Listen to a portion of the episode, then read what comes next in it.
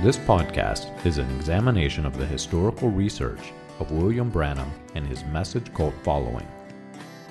William Branham was a minister in the gambling town of Jeffersonville, Indiana, just across the river from Louisville, Kentucky, as early as 1933.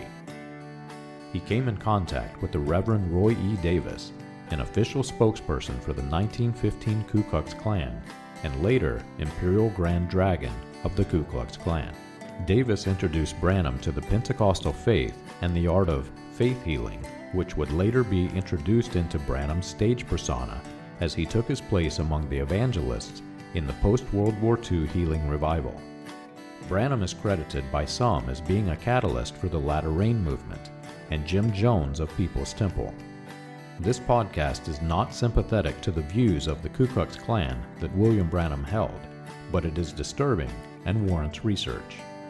This podcast is an examination of that research. You can find more about this research and other topics on the website william-branham.org.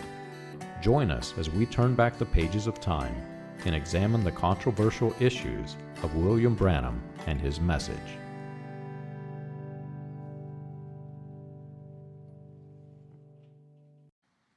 All the people that I've spoken with who have now made their exodus from a cult seem to have one single thing in common. The most difficult time in their lives was when they decided to take that first step through the invisible boundaries of their religion. When people today hear the word cult, they associate it with extreme cults. They associate it with religious compounds held by madmen such as David Koresh of the Branch Davidians, or the entire city of Jonestown, where evangelist and divine healer Jim Jones led his entire congregation to their death through mass suicide. What they do not realize is that the visible boundaries of the cult extremists were not always so well defined. There isn't a single person in this world who would walk up to a run-down old building that looks like it once held a great battle between mafia warlords, one that's guarded by men with assault rifles, and say, hey, this looks like the religion for me. I think I can find God in there. The Apostle Paul spoke of men that would one day come to deceive. All throughout the New Testament, apostles speak of the false prophets that would rise and the false teachers that would mislead. These wolves in sheep's clothing also have one thing in common. Their sole ambition is to sever the body of Jesus Christ. The entire book of Jude is a warning to the church. Get ready, it's coming. These guys will sound sincere, they will seem religious, but inside they are nothing but filthy, dirty scoundrels. There's nothing wrong with standing firmly in your in your foundation and denomination of faith. You wouldn't be warming that pew if you thought you were in the wrong place. You'd quickly make an exit for the door. There are many different understandings of Scripture. And until the Lord returns to take us home, there's absolutely no way for us to have all of the answers of all of these things that are hidden until those hidden things are made known. There is a correct and a just way to live your lives, and that is according to what we read in the Bible. As Christians, we are to walk in the examples given by Christ, and we're to have love and kindness and gentleness, long suffering, and the other gifts of the Spirit. Imagine if Jesus, our example, would have separated himself, cut off from everyone who did not see and understand the scriptures in the same way that he did. Or the Apostle Paul, who traveled into cities that had pagan temples devoted to Greek and Roman gods or demigods. If the early church had separated itself, there would not have been a church today. The children of Israel were God's chosen. Under Mosaic law and instructed by God, they were absolutely told to separate themselves. And while they broke this rule time and time again, ultimately they were a different race of people, one that bore the Christ child. God's plan and God's purpose was to give his gift to the world, his only Son, Jesus Christ, to die for the sins of everyone who believes in his name. There is no other pathway that leads to salvation. The group of people that you sit with, listening to a sermon every Sunday, is just that. They are a group of people. The denomination of faith that you choose is just that. Even if it is one of these non denominational denominations, it's just that. It is a denomination of faith, it is a group of people who are gathered together because they hold a common set of values. New denominations that spring up are usually the ones proclaiming all denominations are welcome. Come join us. But after their number has grown and after tradition has set in, they start to form boundaries. The common theology that brought them together becomes doctrine, and that doctrine becomes law. Any who do not conform to that law should join some other group of people because they can't see eye to eye. What happens next is in the hands of God. All throughout history, great men like Martin Luther began reformations to the church, and they gave the church tremendous spiritual growth. Like today, all denominations of faith are better because of the stand that Luther took against the authoritative structure of the church. Luther broke down those boundaries that once corralled the people into a very damaging way of life. And because of his example, men are not given the same level of power as they were before. Luther's Reformation opened the door to fellowshipping around the Word of God without those boundaries. Knowledge and spiritual understanding of the Scripture has greatly increased because men reasoned out the Scriptures together instead of bowing down to one man's understanding of the text. Many things that we now believe were not common beliefs by the early church. But some groups of people who rise into power fall into the same error that Luther took his stand against.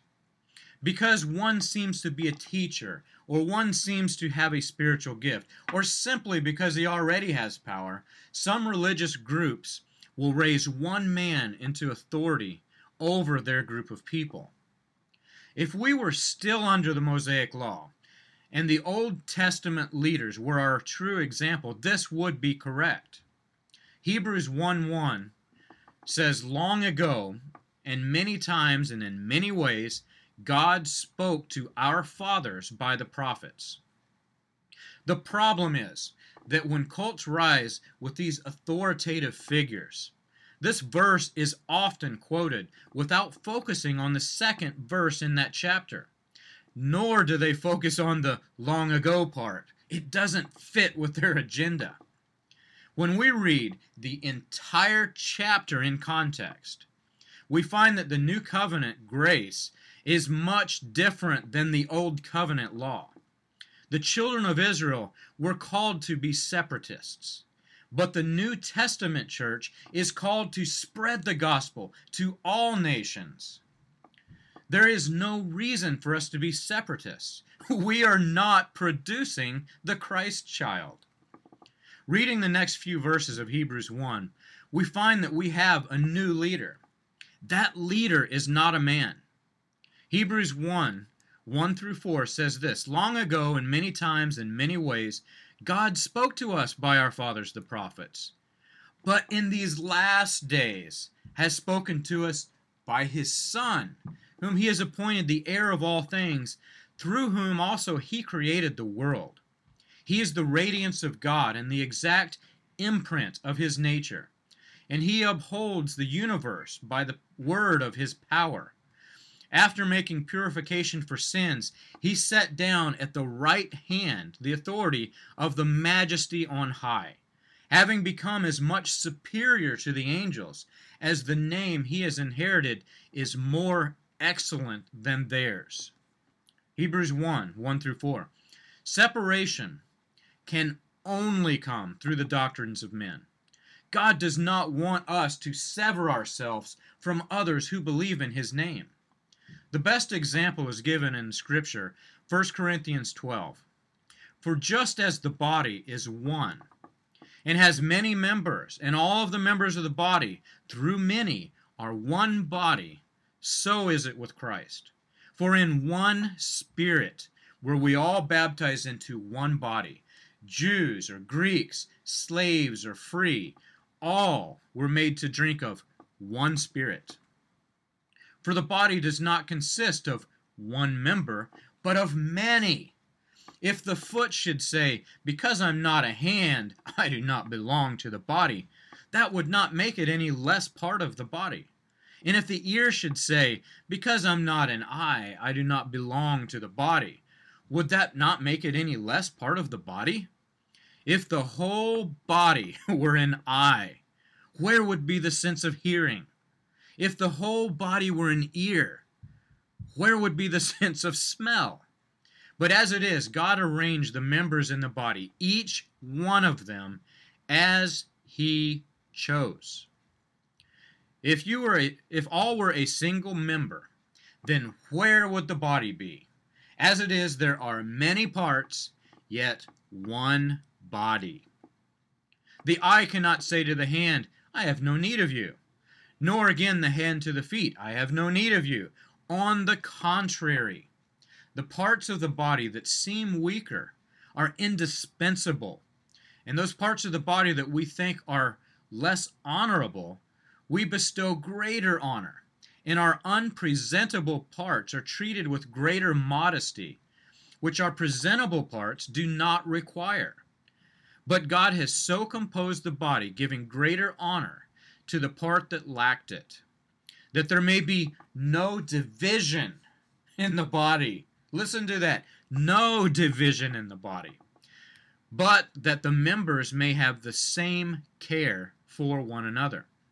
If one member suffers, all suffer together. If one member is honored, all rejoice together. Now you are the body of Christ and individually members of it. 1 Corinthians 12. But rather than taking the, the example of Christ and making new shepherds, these separatist cults would rather make new sheep. And they want to keep those sheep well sheared before visible boundaries are, are made visible, before physical boundaries the cult will build invisible barriers against all other Christian groups who are not in full agreement with their denomination of faith. Sometimes those barriers are established before the denomination itself is established. These invisible boundaries are intended to keep the sheep on the inside, which greatly hinders the spreading of the gospel of Jesus Christ. It doesn't take very long before salvation is no longer preached to those outside the barriers. Once the boundaries are established, those on the inside are considered to be saved.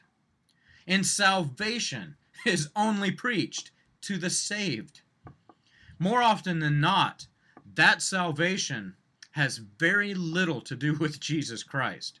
Instead, it has more to do with those boundaries that have been established.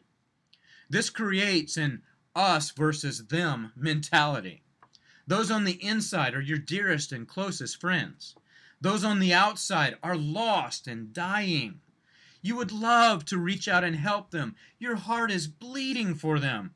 But they won't accept your boundaries, so they are doomed to hell.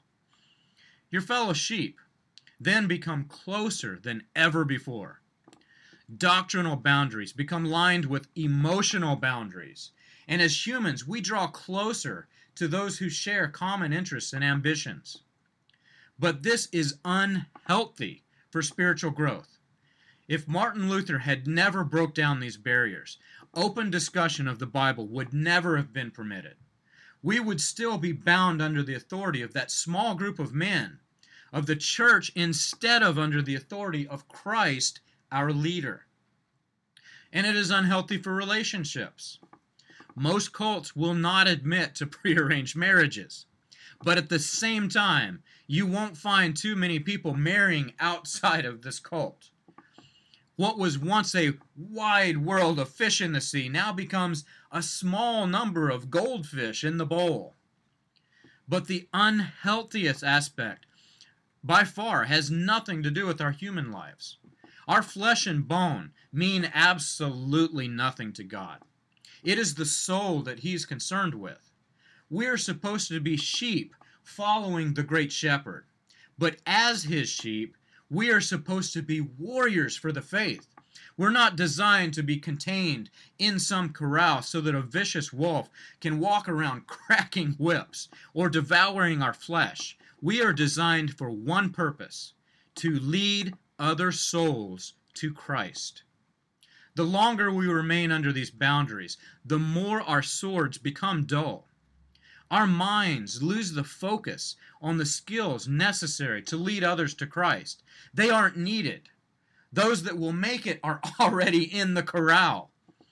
This is one of the greatest powers that Satan has within his grasp. Satan was defeated. He is no longer in power. He can no longer control us. After the resurrection of Christ, there is only one thing that Satan has the power to do great signs and wonders that will deceive many.